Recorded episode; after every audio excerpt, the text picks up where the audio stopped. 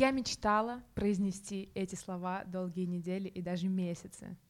Привет! Это подкаст «Весело и больно». В нем мы рассказываем о том, как мы строим киноконторку, с какими трудностями сталкиваемся и как блистательно справляемся с ними. Меня зовут Мила Просверина, я сценарист. Меня зовут Шарина Паца, и я продюсер. Всем привет, меня зовут Илья Маланин, я продюсер. Всем привет, меня зовут Мария Панасюк, и я арт-директор. И это новый сезон. Перегрузочка, перегрузочка. Я просыпаюсь. А что касается, как не терять веру в себя, не знаем. Просто не терять. Можем ли мы сообщить нового режиссера нашего нового проекта? Боюсь, что нет. И многие из них откликнулись, и в итоге... А можно сказать, чем это закончилось или нельзя? Думаю, пока нет. Ну, блин, а что вы делаешь? Вот такие мы люди. Это клиффхенгер. Где следующий сериал про WhatsApp? Полное непонимание материала. Ненавижу людей, которые едят попкорн и пьют колу рядом со мной. Ну что, я максимально скучала по всему этому движу, но, видит Бог, э, никакой не было э, физической возможности сделать это, потому что мы были невероятно загружены все это время. А, Я какими-то невероятными усилиями вытащила эти три тела в студию. Да, И вот надо мы сказать, здесь. что сейчас-то мы не особо расслаблены. Ну да, не особо разгрузились, вот, просто поэтому- поняли, что now or never. Скорее всего, этот выпуск выйдет в четверг. Да, выйдет он Утром. в четверг. Я уже поняла. Поняла? Поняла, поняла. А это значит, что он выйдет утром дня нашей премьеры, первой премьеры студии Ватага, которая называется «Просто представь, что мы знаем», а в прошлом называлась «Кликбейт». А еще в прошлом? А еще в прошлом «Просто представь, что мама знает». Прекрасно. Вот такой Что было инсайдик. просто супер. самого- Ну, хотя бы частичка этого Ты моя хорошая. Ладно. Какие а, ощущения в связи с этим? У меня ощущение, что грядет Новый год. Ну, типа, супер предпраздничные. Да? Да. Прикольно. Ну, у меня часто там... Ну ладно, сейчас так начал говорить, у меня часто премьеры случаются. Потом под- сам себя услышал, подумал, блин, ну что ты несешь? Но Ну, это твоя А, первая премьера в качестве сценариста и креативного продюсера. Да, да. Ты чувствуешь трепет, а, возбуждение? Слушай, Э, надо признаться, что нет, потому что мой- моя голова сейчас занята с- следующими нашими проектами, и э, я чувствую трепет по отношению к ним, и здесь я как-то уже просто... Трепетал. Да, трепетал, и интересно просто, как выйдет, и э, какой отклик найдет у зрителей. А, ну и все, и на этом все, на самом деле.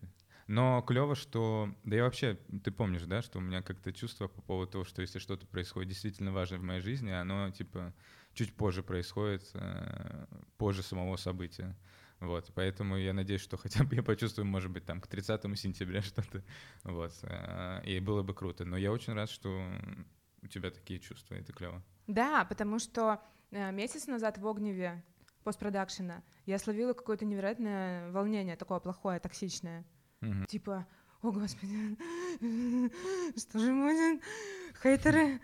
А!» Ну, то есть, и мне было прям нехорошо. Вот. Но это продлилось дня полтора, я думаю, в какой-то такой выраженной фазе, а потом это просто ушло, и сейчас э, реально ощущение э, супер предпраздничное и такое предвосхищение. Очень интересно, как это все зайдет, не зайдет, э, залетит, не залетит и все такое.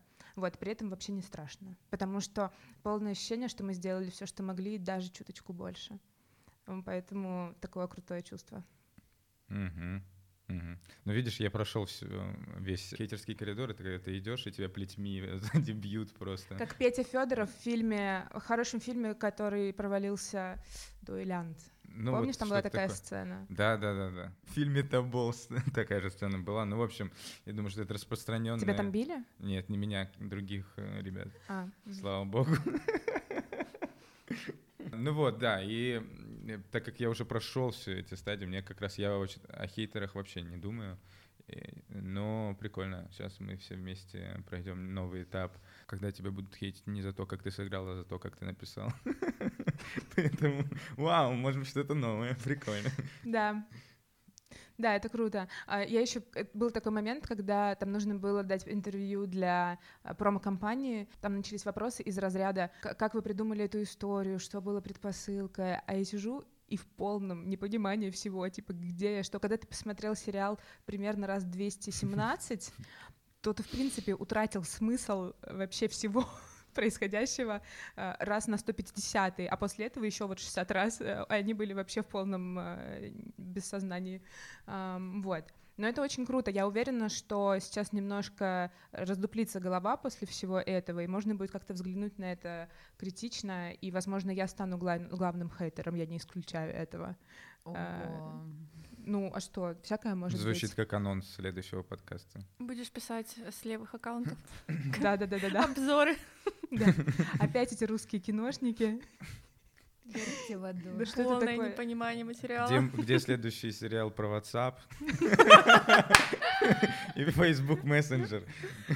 Тут нужно пояснить, что просто представь, что мы знаем, это история про редакцию анонимного телеграм-канала.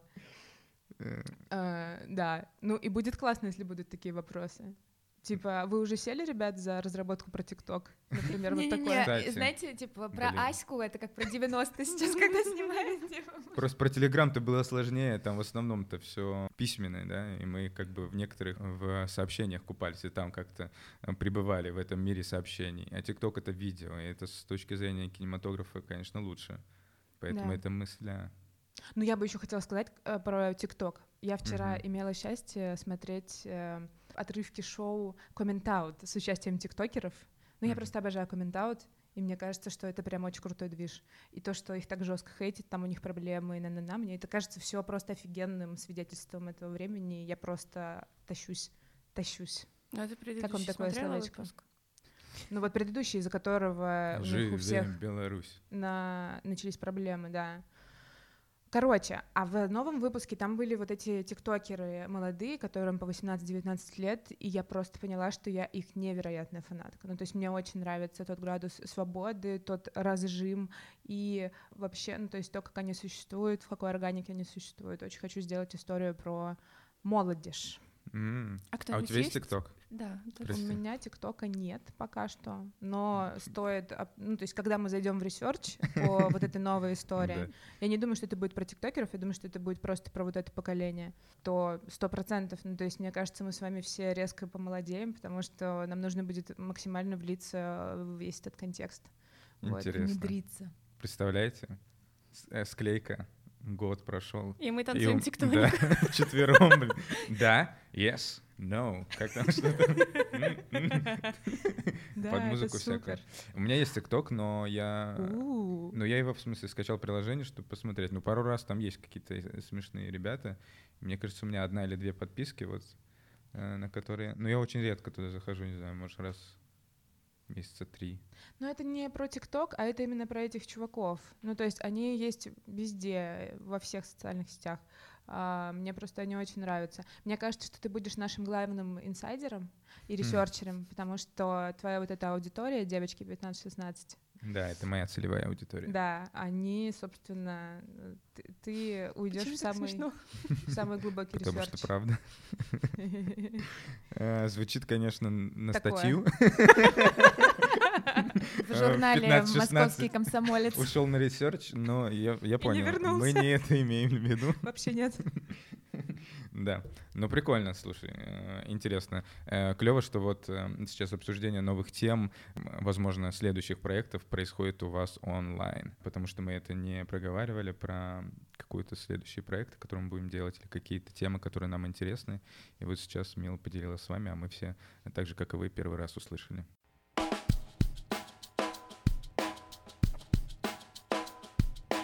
Какие новости? Новости Друзья. прекрасные. А что из них мы можем рассказать? Можем ли мы сообщить нового режиссера нашего нового проекта? Точнее, имя этого режиссера, как ты считаешь? Боюсь, что нет. Я думаю, что где-то мы сможем э, об этом рассказать, я думаю, в декабре, при лучшем раскладе. Ну или там середине ноября. Вот. Мы тут немножко пессимисты, простите. Прости. Пока бумажка не подписана. Ну да. Да нет, дело не в бумажках. Окей, хорошо. Ну, в общем, это очень горящая новость, которая максимально, э, значит, э, волнует сердце мое, но мы это сообщим вам э, вот выпусков через шесть, я Ну, это надеюсь. разве можно так делать с людьми поступать? Ну, вот как Ну, блин, а что вы делаешь? Мгм. Вот такие мы люди. Это клиффхенгер, Маш, понимаешь? Все. А, э, в принципе, вот финал выпуска. Мила, расскажите, пожалуйста, как ваш карантин прошел. Да, собственно, как и ваш. Да, соглашусь. Э, Более чем плодотворно. А, Ну что, про карантин, конечно, никому уже не интересно, но тем не менее а, мы э, довольно быстро сориентировались. То есть у нас э, карантин пришелся прямо на съемки. Мы на половине съемок застопились и пошли сидеть. А, Поняли, что я в первый же день отдраила всю квартиру и поняла, что больше мне заниматься нечем. И мы сели за разработку, про которую мы думали еще в прошлом августе, когда... Ну, можно я хотя бы какую-то часть расскажу, мгм, капельку? мгм, давай. Когда Илья Андреевич э, очень переживал, что ему нечего играть, и Э, Да, слушайте, это правда. Нечего играть. Ну, вот два-три проектика так где-то. ну что не присылают каких-то интересных Ну, правда, или присылайте. Это, или Нет. тебе неприятно, что В это? смысле неприятно? Это правда. А, окей. Пожалуйста, присылайте. Почта написана в шапке Инстаграм профиля. Да. Так, значит что, э, в прошлом августе мы как раз сидели в пекле разработки сезона «Просто представь, что мы знаем», и в этот же момент а, вышел фильм «Арахисовый сокол», а, и Маланин поделился тем, что вот такое бы я бы сыграл бы на Мгм. раз, на Да. изи, бризе и с радостью. С радостью, не на изи, конечно, работа предстояла интересная бы, если бы вот такой же, наверное, сценарий оказался где-то здесь, э, поле видения нас, российских артистов, вот. Но, э, но да, это точно получилось бы, я бы получил о- очень много удовольствия играть такой материал. Я думала, ты скажешь, я получила Оскар. Русский Оскар.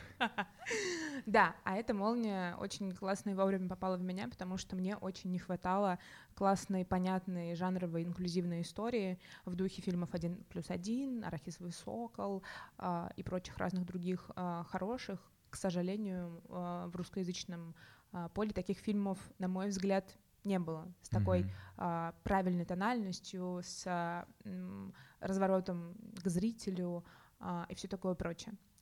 И а, я вспомнила об этом в момент, когда, по-моему, э, я должна была написать какой-то другой пилот, у меня была задача, но я никак не могла за него... А, это была Акутала. Да, мы параллельно разрабатывали sci-fi, но мне никак не получалось э, за него сесть, мне это было слишком сложно. Слава богу, нашелся автор, который сделал это за меня. Вот. Да. И я вместо того, чтобы сидеть и пыжиться над э, сайфаем, решила, окей, я напишу что-то, что мне сейчас понятно и что сейчас актуально. И я написала пилот, и мы прямо на карантине имели некоторое количество зум-встреч по этому пилоту. Люди хорошо откликались. Мы отправили его всем, с кем на тот момент мечтали поработать. Это правильно так Да. И многие из них откликнулись, и в итоге... А можно сказать, что, чем это закончилось или нельзя?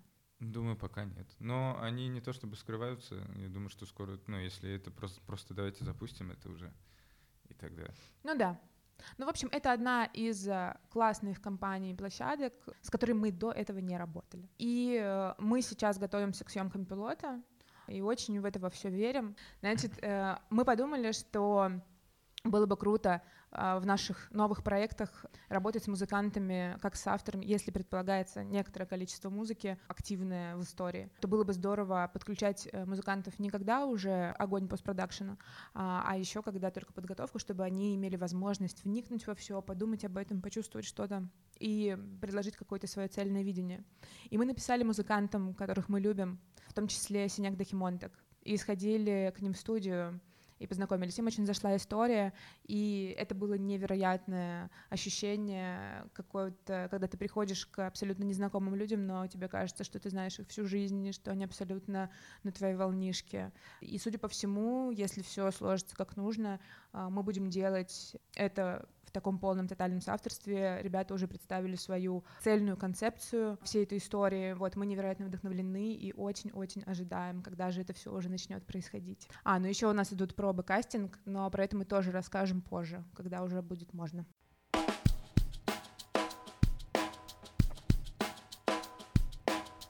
Помимо этого была еще одна разработка, которая случилась во многом благодаря карантину. Потому Мгм. что если бы не карантин, то вряд ли я бы нашла время, чтобы потрындеть с Мурадом в Зуме. Мой друг Мурат Ногмов, режиссер, делал серию зумов с разными там специалистами в области всего, и в том числе позвал меня, а, чтобы поговорить про девелопмент, разработку, про то, как а, там сделать свою компанию и так далее, и так далее. И в том эфире был человек, продюсер из э, Петербурга, который после этого связался с нами со всеми и сказал, ребята, я хочу с вами работать, у меня вот есть три разработки, которые лежат и э, скучают, А, может быть, вы что-то из них захотите оживить, чтобы мы вместе пошли на платформы. Мы посмотрели разработки, они нам не очень зашли по разным причинам, А, но мы подумали, что это интересный парень, не стоит попробовать с ним что-то поделать.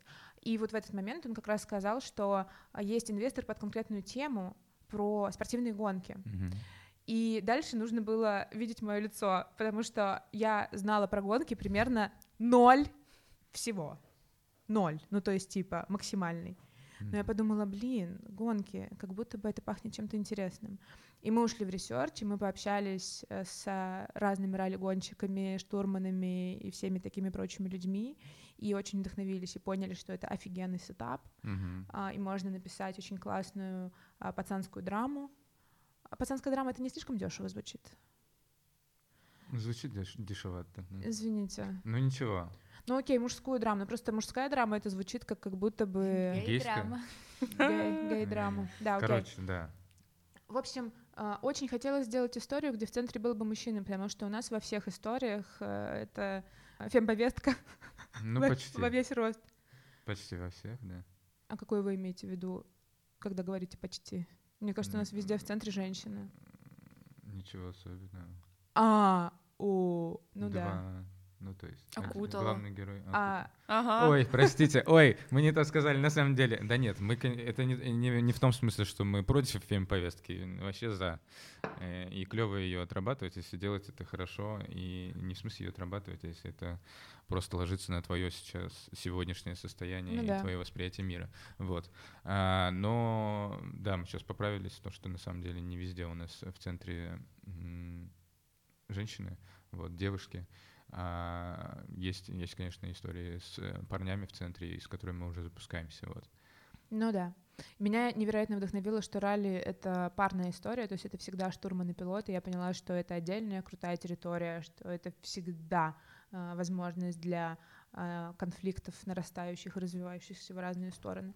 В общем, э, очень это все было классно, но мы сразу договорились, что вот нам нравится сетап, но мы Мгм. разрабатываем полностью с нуля всю эту историю, и мы не берем денег, но мы все права оставляем за собой, потому что мы не были уверены, что мы пойдем дальше с этим продюсером и с этим инвестором.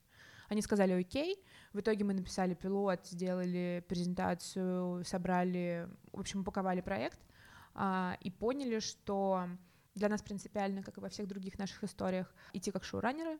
Ребята были к этому не очень готовы по ряду причин. И, в общем, в итоге все остались при своих, и мы сейчас ведем переговоры по этой истории с разными кинокомпаниями и очень надеемся, что скоро она запустится. Да, надо, надо добавить, что действительно некоторые, а может быть там и большое количество людей, даже уже занимающихся кино или там рекламой или клипами, они до сих пор не понимают работу шоураннера или даже креативного продюсера. Ну да, это кажется какой-то блажью некоторым. Да. как будто бы это что-то необязательное. Но я думаю, что это вопрос опыта, и я думаю, что это вопрос публичных кейсов. То есть э, чем больше в публичном пространстве будет историй про то, почему важно, чтобы у истории был носитель, и чтобы он от начала и до конца ее вел. Например, Ирина Соснова Мгм. из Yellow Black and White, точнее, со старта, если Да. быть точным, она с собой, своим публичным присутствием а, рассказывает, заявляет о значении шоураннера, а, и это очень круто.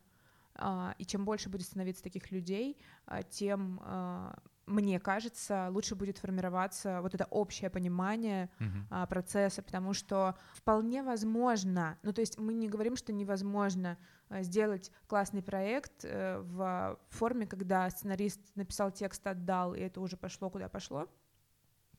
Но просто когда у этого есть э, шоураннер, креативный продюсер, э, гораздо больше шансов. Да. что- да. Ну, меня удивляет, потому что все смотрят западные сериалы, где э, на первой же заставке, я не знаю, э, там шоураннер пишется даже большим шрифтом, чем актеры и режиссеры, вот. И э, эти же люди, которые смотрят эти же сериалы, потом задаются вопросом, а кто такой шоураннер? Мгм. Вот. И это, конечно, странно. Но здесь хотелось бы еще добавить, что нам был интересен опыт именно работы с инвестором, как не с площадкой, там, не с какой-то киностудией, там, не знаю, Ну да, это другая модель инвестирования. Мы хотели ее протестировать. э, Пока что это не привело к какому-то все э, общему успеху, но мы не исключаем, что, возможно, попробуем еще несколько раз, потому что ощущение, что если мы говорим про полные метры, то это очень хорошее подспорье. Мгм. Да, да, да. Здесь было интересно то, что возможно было создать пилот без участия площадки, да, конечного заказчика, а уже с созданным пилотом приходить к заказчику и продавать уже весь сезон. То есть не на уровне просто готового девелопмента, ну, стартового пакета, где у тебя пилот, презентация и, и синопсис сезона, Да-да-да. а готовый пилот уже. Вот. И я знаю, что так работает, и есть э, компании, которые постоянно так работают, э, но в этом есть, э, как и прекрасные обстоятельства интересного взаимоотношения с материалом без лишних людей, нельзя назвать Нет, лишних, без но- участия внешней стороны. да, без участия внешней стороны. Но также и много обязательств потом. И опасностей, которые могут привести к тому, что ты просто потом не продашь пилот, уже снятый никуда. И останется он у тебя дома, будешь показывать детям. И внукам. На YouTube загрузишь. На YouTube. в ТикТок.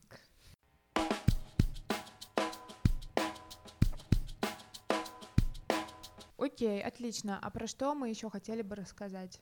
Или мы начнем отвечать на вопросы потихонечку? Как скажете, ребят, как скажете? Давайте, давайте. Все, спасибо. Я хотела бы сказать большое Да. спасибо всем, кто писал нам все это время, что ждет новые выпуски. Э, Это было в том числе большой мотивацией и э, причиной не забыть про весь этот движ. Э, я не уверена, что с учетом того, что мы становимся еще все более загруженными в силу обстоятельств, что мы сможем релизить выпуски раз в неделю, но как только будут собираться интересные вопросы в группе или в нашем телеграм-канале или где-либо, то я думаю, что мы будем записывать какие-то спецвыпуски и выкладывать э, вот каким-то таким образом. Это будет немножко хаотично, но тем не менее это то, что мы сейчас можем себе позволить в плане занятости. А, окей, давайте начнем читать вопросы. Там были какие-то невероятно интересные темы, которые бы очень хотелось обсудить. К нам поступил такой вопрос. Недавно наткнулся на пост одного режиссера, который проводит конкурс на лучший сценарий. Любой сценарист, особенно упор делался на начинающих и никому неизвестных, могут принять участие в конкурсе, а по лучшему сценарию снимут фильм слэш-сериал. Позже выяснилось, что сценаристу, который победит, ничего не заплатят за сценарий. Мгм. Тут мнения в комментариях разделились. Одни сценаристы считали, что любой труд должен оплачиваться, даже начинающие актеры получают гонорар за свою работу, пусть он и не такой большой, как у того же знаменитого Безрукова.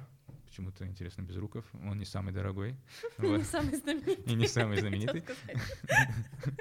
А, что написать хороший сценарий не так уж и легко. Вторые доказывали, что если ты никому не известен, то ты должен работать Безоплатно. безоплатно. Интересное слово. И радоваться тому, э, что работаешь с именитым режиссером, и этот проект пойдет в копилку твоих достижений. Хотелось бы услышать ваше мнение по данной теме. Понятно, что в ситуации с конкурсом можно либо согласиться на условия, либо не принимать в нем участие, но если в целом рассмотреть ситуацию, как вы считаете, должен ли начина- начинающий сценарист работать на первых этапах за спасибо, даже если у него действительно классный сценарий, или же нельзя изначально обесценивать свой труд? Давайте мнение в студию. Я считаю, что нет, конечно, нельзя работать бесплатно, даже в рамках конкурса. Ну, в смысле, ты пишешь э, материал, который в дальнейшем люди монетизируют. Ты даешь идею, которую в перспективе развивают и монетизируют. Если ты такой молодец, выиграл конкурс, ну, значит, ты молодец. Значит, ну, как бы, почему это не заплатить? За? Почему за это не заплатить? Так, окей, Шарена, что скажете? А, вот я на самом деле сейчас задумалась, потому что у меня есть примеры, когда люди шли бесплатно на первых этапах и потом достигали каких-то... Шарена сейчас Я посмотрела не- на меня. Интересно. Я не про Марию, ну, в смысле Ну, именно... было, было. И такое было в нашей жизни. Так вот, а, когда люди шли участвовать в каких-то конкурсах и в чем-то еще, вот, и, естественно, это бесплатно. Но сейчас я могу сказать, что, наверное, за бесплатно ничего делать не нужно. Подождите, можно я ворвусь резко? Так, и, итого, как я понял, у нас есть конкурс, и вот какой-то именитый режиссер, именитый э, актер, slash режиссер, э, slash сценарист, slash продюсер, э, неважно кто, да, э, создает конкурс на то, чтобы начинающие сценаристы э, прислали ему свои сценарии, и он снял фильм или сериал по этому сценарию. Мгм. Вопрос звучит так: мож- почему это должно быть бесплатно именно тогда, когда ты, ты выиграл? Когда ты выиграл конкурс, не просто в смысле ты послал, понятно, ты послал, ты сделал какой-то э, свой пилот, потратил на него э, только свои силы, никто тебе за него не платил, вот ты его прислал туда, и если он выиграл, то действительно тебе должны заплатить. И здесь разговора к тому, если Но если сериал- сразу звучат, ус- я прошу прощения, сразу Да. звучат условия, что приз этого конкурса — это не оплата сценарного труда, а реализация Это все его. манипуляция, просто такая жесткая, мне кажется. Ну, Э, в смысле, ты, знаю, пожалуйста, здесь, поработай, кстати, да, я готова тоже мы на тебе выйдем.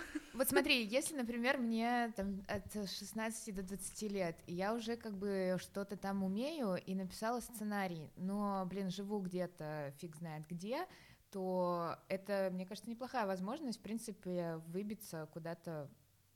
Так, в слушайте, ну тут мы же сейчас не говорим, типа, там, о том, что этому человеку должны заплатить там 3 миллиона рублей за этот сценарий. Ну, какая-то сумма ведь должна быть, это же как-то, ну, я просто не понимаю. Смотрите, Мария, вы отвечаете на другой вопрос. Вы отвечаете Мгм. на вопрос, что типа, если ты организатор конкурса, можешь ли ты э, выставлять такие условия? Ты можешь выставлять любые условия, потому что это твое дело. Мы сейчас говорим про сценаристов. Стоит ли участвовать в конкурсах, в которых тебе не обещают оплаты твоего сценарного авторского труда? Вот какой вопрос. давайте я дам э, ответ. Пожалуйста. развернут. В общем, да, если, если действительно рассматривать не с позиции, ну, мы, но мы вправе обсуждать и позицию тех людей, которые создают этот Мы конкурс, вправе ответить на вопрос. и вправе ответить на вопрос. Но нас никто не ограничивает э, говорить о том, о чем мы думаем. Свобода превыше всего. Живе Беларусь и так далее. Россия будущего. Так вот, мне кажется, что э, участвовать действительно, если, если у тебя есть достаточно там э, какой-то пул проектов и не один проект, который ты только что написал, возможно, если действительно твоим желанием и твоим мечтой есть работа э, с этим именитым режиссером, продюсером или там еще кем-то, то, в принципе, можно попробовать туда отправить. Вряд ли человек с какой-то невероятной фильмографией, великий сценарист, будет участвовать в таких конкурсах. Эти конкурсы для начинающих, поэтому если есть хоть какая-то возможность за что-то зацепиться, то, конечно, нужно это делать. Во-первых, мы сами вчетвером, вот сидя, си- сидя, сидя за этим круглым столом, когда-то, ну, по сути, такой же конкурс объявили в Фейсбуке. Мы кому-то что-то заплатили, ребят, мы никому ничего не заплатили, но человек работает с нами в команде и создает историю.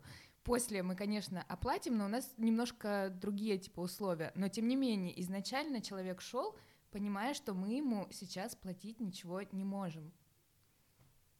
На кого ты сейчас да, наорала, но Шарон? нет, ну нет, но здесь э, там, Это я, э, так понимаю, что там-то вся проблема в том, что У нас даже была если, если у тебя У нас реализация, если даже случится реализация, то тебе не заплатят. А у нас э, У нас был так- не сценарный конкурс. У нас был конкурс сценаристов. Это разные вещи. Ну, как бы, есть понимание? Понимание есть, но эти же сценаристы тоже нам писали синопсисы, там какую-то разработку мира. Ну, это, по-твоему, не конкурс? Мы же не просто человека по фамилии меня отбирали. Это тестовое задание, Шарон. Мгм. Да без разницы, я не знаю, что вы сейчас к э, формулировкам прицепились. Тестовое задание, без разницы. Есть конкурс, конкурс это то, когда у тебя есть какое-то задание, ты должен выполнить его лучше остальных.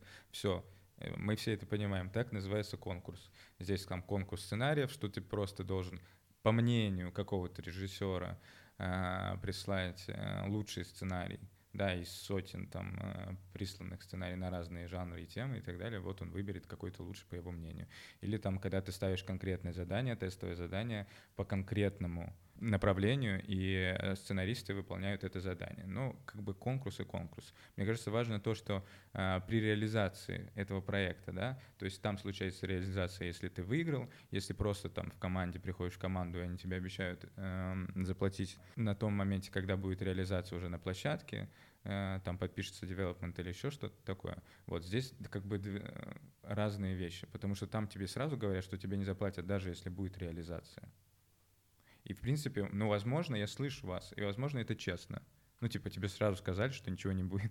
И дальше ты уже понимаешь, Да. насколько тебе интересно работать с этими людьми. И если ты действительно мечтаешь поработать с этими людьми, значит, для тебя это достаточная мотивация. То есть тут нужно каждый раз смотреть по себе, но при этом в режиме жертвы идти и говорить, я дам свой труд бесплатно, Мгм. просто потому что могу, это херь, ну, как бы... Да, и это не факт, что случится хороший материал, даже с э, великим и каким-то легендарным режиссером, который будет запускать эту историю.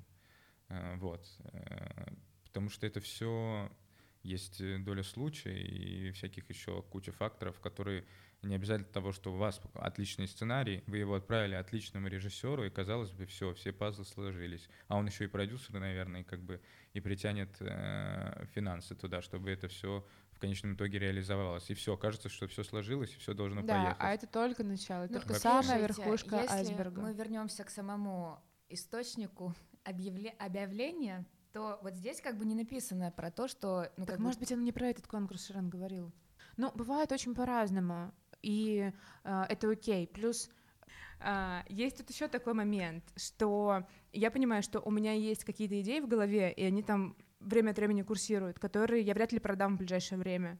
Это к вопросу про запретные темы. Мгм. И я понимаю, что я, при том, что я достаточно опытный сценарист, и мне нормально платят, но я готова какие-то свои разработки отдать бесплатно, просто для того, чтобы они были реализованы. Но это уже вообще третий слой Вот я об этом же начал говорить, о том, когда у вас, то есть не, од- не одна разработка, не один пилот, над которым вы корпели, а у вас вы видите объем того, чего вы делаете, есть разные проекты. Мы же тоже подходим к каждому проекту а, взаимодействие с этим проектом, коллаборация это будет, либо сразу на площадку идет, либо мы сами производим. То есть вариантов взаимодействия с каждым текстом очень много. В смысле взаимодействия для реализации. Вот, и поэтому это не, не всегда бывает э, ну, какой, какой-то одна протоптанная дорожка. И поэтому, что какой-то сценарий будет просто э, отправлен для того, чтобы это снял Кончаловский, ну окей, Мгм. ну допустим. Я сейчас про Михалкова думала, если бы он объявил какой-то сценарный конкурс, Ну, а я каждый- умела писать, то Ну, Я бы отправила ему гей-драму. У каждого, у каждого есть какие-то, да, свои предпочтения. Я сейчас как-то назвал, да, просто какую-то фамилию. Ну, понятно, что какая-то у каждого есть э, весомый образ э, там режиссера, с которым ты хотел бы поработать и бесплатно. И пускай это зарубежный, да, Тарантино и кто угодно, неважно. Вот. И если кто-то такой человек вдруг попросил тебя, можно я сниму, но нету денежек, ну, пожалуйста, наверное, ты согласишься. Да, окей, хорошо. Мы можем перейти к следующему вопросу? Так, читаю вопрос от э, Надежды Смирновой. Из-за пандемии премьеры многих фильмов сдвинулись, а есть и такие, которые прошли на онлайн-платформах. Например, э, тот же фильм «Спутник» смотрела интервью с продюсерами таких фильмов, и они были удивлены, что по кассовому сбору собрали даже больше, чем планировалось, если бы фильм вышел в обычный прокат в кинотеатрах. Как вы считаете, есть ли вероятность, что со временем премьеры на киноплатформах полностью заменят кинотеатры? Нет, no, never. Я, к сожалению, не очень сильна в монетизации платформенных премьер. А знаешь почему? А, не знаю, откуда. Интересно, скиньте, пожалуйста, вот это интервью, где продюсер говорит, что они по а, продюсеров фильмов, которые вышли одновременно или вместо а, кинотеатрального проката, что они собрали так же или примерно, или больше, да, или, или примерно так же, а, как в кинотеатрах. Потому что, насколько я мониторю всю эту историю, то площадки не раскрывают они, может, а- а, ну, то есть свои какие-то цифры могут там раскрыть на конкретный проект а, сколько зрителей посмотрело, но это тоже как бы мало чего значит. Это больше происки маркетинга. Они никогда не говорят честные цифры и всячески избегают про какие-то проценты, про какие-то непонятные относительно того-то это хороший результат. Вот так они обычно рассказывают про свои, э, значит, э, просмотры. Это не только фильмов касается, но и сериалов э, на платформах. Э, и э, это, конечно, такое. Ну, Ну, то есть Но- это не двигает индустрию. А, Я очень надеюсь, что э, скоро эти данные станут открытыми. Они просто чуть-чуть все подрастут, придут Да. в себя, поймут, что все нормально, и начнут что-то на самом деле честно рассказывать. И тогда производители уже смогут сделать а, какие-то понятные выводы, производственные, Безусловно, финансовые. пот- по- потому что это будет влиять на производство контента Да. и на его финансовую модель, и поэтому сейчас э, строить там э, или делать какой-то проект только под платформу непонятно как, если у тебя нет конкретных договоренностей, когда платформа сразу входит каким-то бюджетом, на эксклюзивном праве потом забирает э, твой контент, и ты как бы там понимаешь, можно это сделать или нет. Вот. А так сейчас просто про то, что вышел фильм, и у меня есть два выбора. Выйти в кинопрокат или выйти туда, ну, а ты такой смотришь и понимаешь, нет, на а, платформах я больше заработаю, наверное, сейчас так просто не работает. Вот. И, а что касается именно самого восприятия кино, действительно из кинотеатров будут вытесняться какие-то камерные интересные истории, а, но маленькие, они, мне кажется, будут потихоньку переходить на платформы, вот, а в кинотеатрах все больше будет оставаться эпичных, больших блокбастеров, просто потому что это интертеймент и клево смотреть блокбастер не дома, а на большом экране с друзьями, с попкорном и колой в руке. Ненавижу людей, которые едят попкорн и пьют колу. А рядом со Я мной. очень лоялен. Но рядом со мной нет, но сам я люблю. Да. А мне кажется, что как раз э, это есть эти разговоры про жесткое разделение, что вот фильмы, события, блокбастеры и все такое шоу-фау, рок-н-ролл а, в кинотеатры, а все тихое, при- пригожее, Местечковое. авторское, местечковое, да, все на платформы. А, а у меня, как у зрителя, есть запрос смотреть тихие драмы на большом экране. И вот мы там на них ходим. Мы недавно с Шареной посмотрели фильм «Никогда, редко, иногда, всегда». Это американская инди-драма про девушку, которая делает аборт э, там, в 17 лет. Мгм. И э, очень это было круто. Мне очень важно было увидеть этот фильм на Да. большом экране. Да, да, да, безусловно. Ну, но это какой-то ваш ваше восприятие, мне кажется. Ну, это как если будто брать бы часть культуры, знаете, которую ты заложил, вот что кино ты приходишь, находишь время, чтобы погрузиться в это во все, потому что когда ты дома, то, ну вот лично мне очень сложно вообще сосредоточиться на чем-либо, потому что всегда под рукой есть компьютер, телефон, и как бы ты как бы немножко в расфокусе. Мне в кажется, что это важная часть э, зрительского experience а. И я бы просто так легко это не скидывала. И я очень надеюсь, что будет возможность сделать, может быть, недорогие фильмы, а, но которые могли бы хорошие иметь слот в кинопрокате и дальше. И не давать их только на откуп интернет-платформы. Для интернет-платформ можно всегда поделать сериалы. И все Да. супер. Ну, с точки зрения романтики, действительно, так и есть. Но с точки зрения бизнеса, и так как это бизнес, э, в котором участвуют не только кинопроизводители, а сами э, кинотеатры, прокатчики и так далее, так далее, так далее, то там действительно удобнее, когда ты заходишь каким-то одним проектом большим, и он тебе занимает много слотов да, в день, э, много залов забирает, э, и э, чем какая-то ты покупаешь в кинотеатр какой-то один фильм, да, который выходит там а, на несколько залов и идет там неделю. Ну, то есть это, конечно, меньше у тебя выбора, особенно после пандемии. Я думаю, сейчас кинотеатры будут рассчитывать только на какие-то большие картины и загружаться полностью ими. Ну, и еще хотелось бы сказать относительно онлайн-премьер и оффлайн.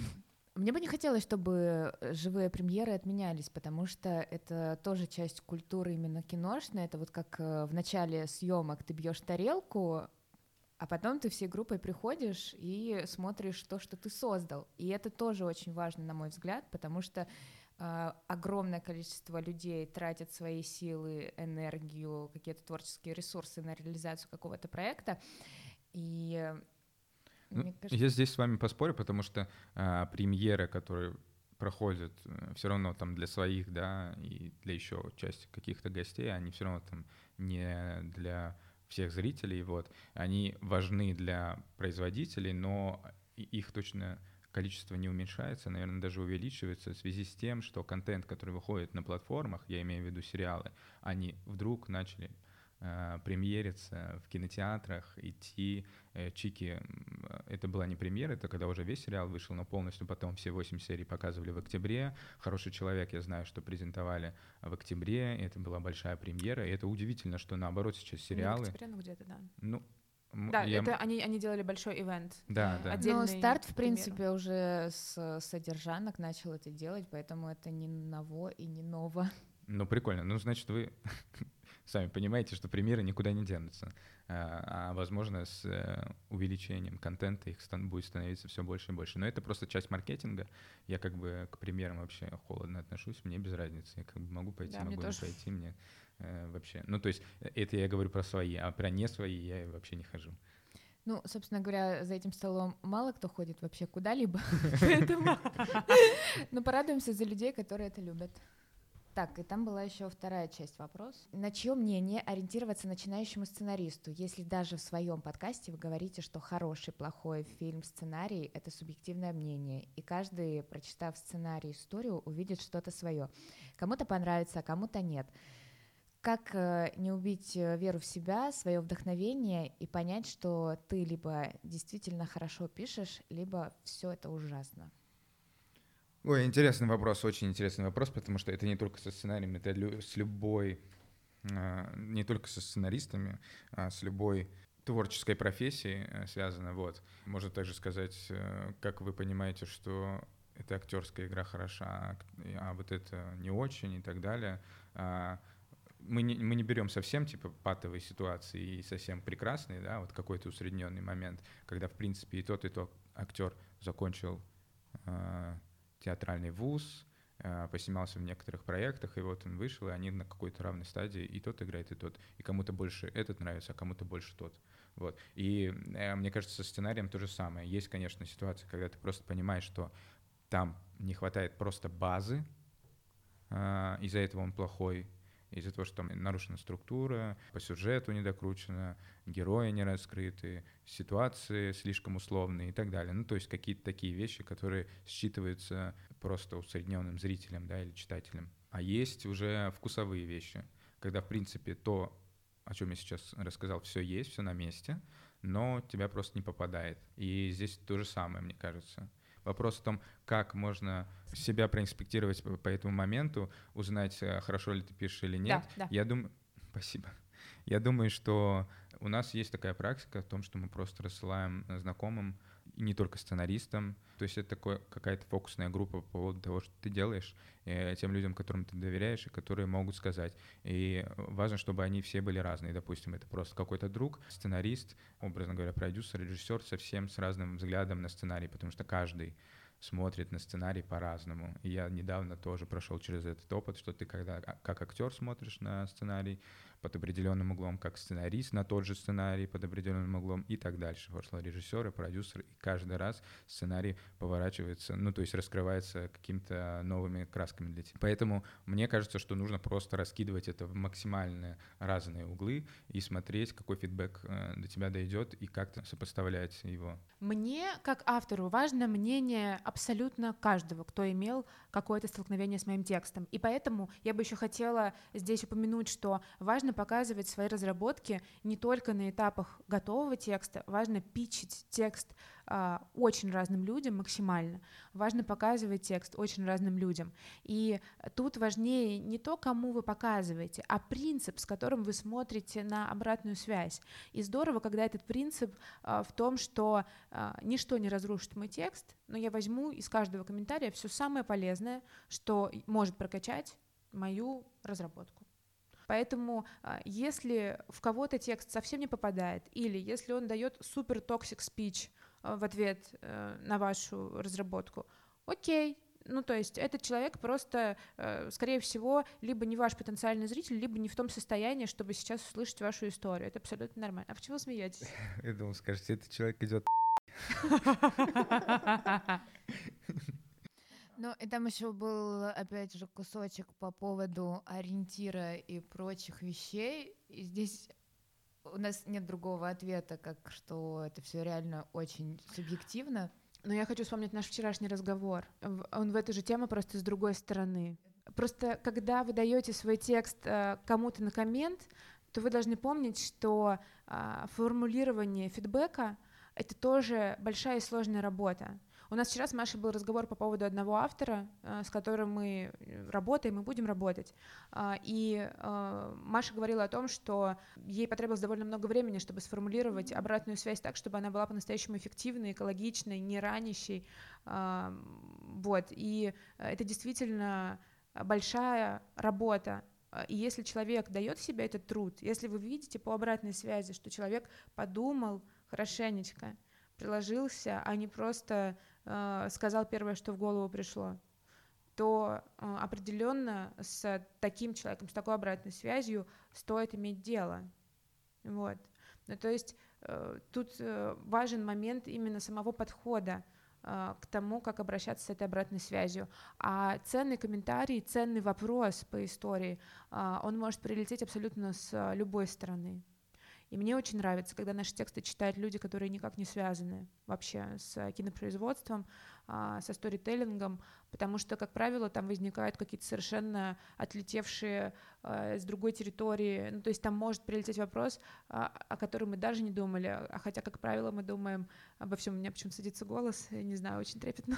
Да, ну а, а что касается, как не терять веру в себя, не знаем. Ну, в плане того, что просто не терять. И для этого достаточно много есть каких-то а, внутренних позиций, расстановок, для того, если вас действительно а, вставляет то, что вы делаете, и вам нравится это, э, думаю, что а растерять веру только из-за того, что вам дают неправильный фидбэк, неправильно его формулируют, было бы очень печально. Поэтому Да. а, Просто фильтруйте то, что говорят, и а, принимайте а, плохой фидбэк, о- оцифровывайте его, а, как-то вытаскивайте оттуда важные комментарии, которые помогут тексту, и двигайтесь дальше. Также это хорошая проверка, если э, фидбэк какой-то неаккуратный вас валит и заставляет вообще перестать заниматься этой историей. Это означает, что импульс не настолько сильный. Если у вас сильный импульс авторский э, к этой истории, э, то сто процентов э, никакая, даже самая жесткая обратная связь вас не свалит. Но, как правило, помогает соавторство, то, о чем мы уже рассказывали в прошлом сезоне. Как ни странно, чем более вы открыты э, к внешним влияниям, тем более вы защищены. Если вы ершитесь и сразу настроены на конфликт, войну, конфронтацию, э, скорее всего, вы в наиболее уязвимой позиции авторской находитесь. Это означает, что, скорее всего, вы не очень уверены в своей истории. А, Вот, важно еще об этом помнить. Еще есть такая очень пафосная фраза, я бы хотела ее произнести. А, Там говорится, что если ты по-настоящему хочешь рассказать какую-то историю, то ты должен быть готов написать ее кровью на песке. Красиво. Но здесь, опять же, мне кажется, если вы действительно решили встать на путь сценариста, то нужно быть максимально гибким и слышать комментарии. Если, например, взять э, 10 человек за аудиторию в 100%, да, и если там 10 человек указывают на какое-то слабое место, то значит оно реально там слабое. Просто слушайте, фильтруйте и Да, я еще хотела тут сказать, что вот э, отсеивание это фидбэка этого всего, это очень наживное дело. Я просто помню, как я полтора года назад на все отказы от киностудии, кинокомпаний внешних, которым мы рассылали наши проекты, реагировала типа, да как они посмели сказать нам нет, мы же такие великие, классные, тра-та-та. Вот, и было очень, да, конечно, все больно воспринимать, а сейчас уже на изи. Ну, не-не, пока. Следующий. Next. Окей, это хороший финал выпуска. А, давайте сейчас скажем про то, что у нас есть телеграм-канал теперь. Он называется «Подкаст весело и больно». И мы скоро прикрутим туда чат. Да, и там 7 подписчиков. Ура! Добавляйтесь, пожалуйста. Было же четыре. Ну вот, Ну там еще, видимо, семья Милы потянулась. Во-первых, да. я, посмотрела, и семьи нет. Ага, окей. Ну, я кину в семейный чат. Значит, э, э. Пожалуйста, приходите к нам в телеграм-канал, задавайте свои вопросы. До новых встреч. спасибо.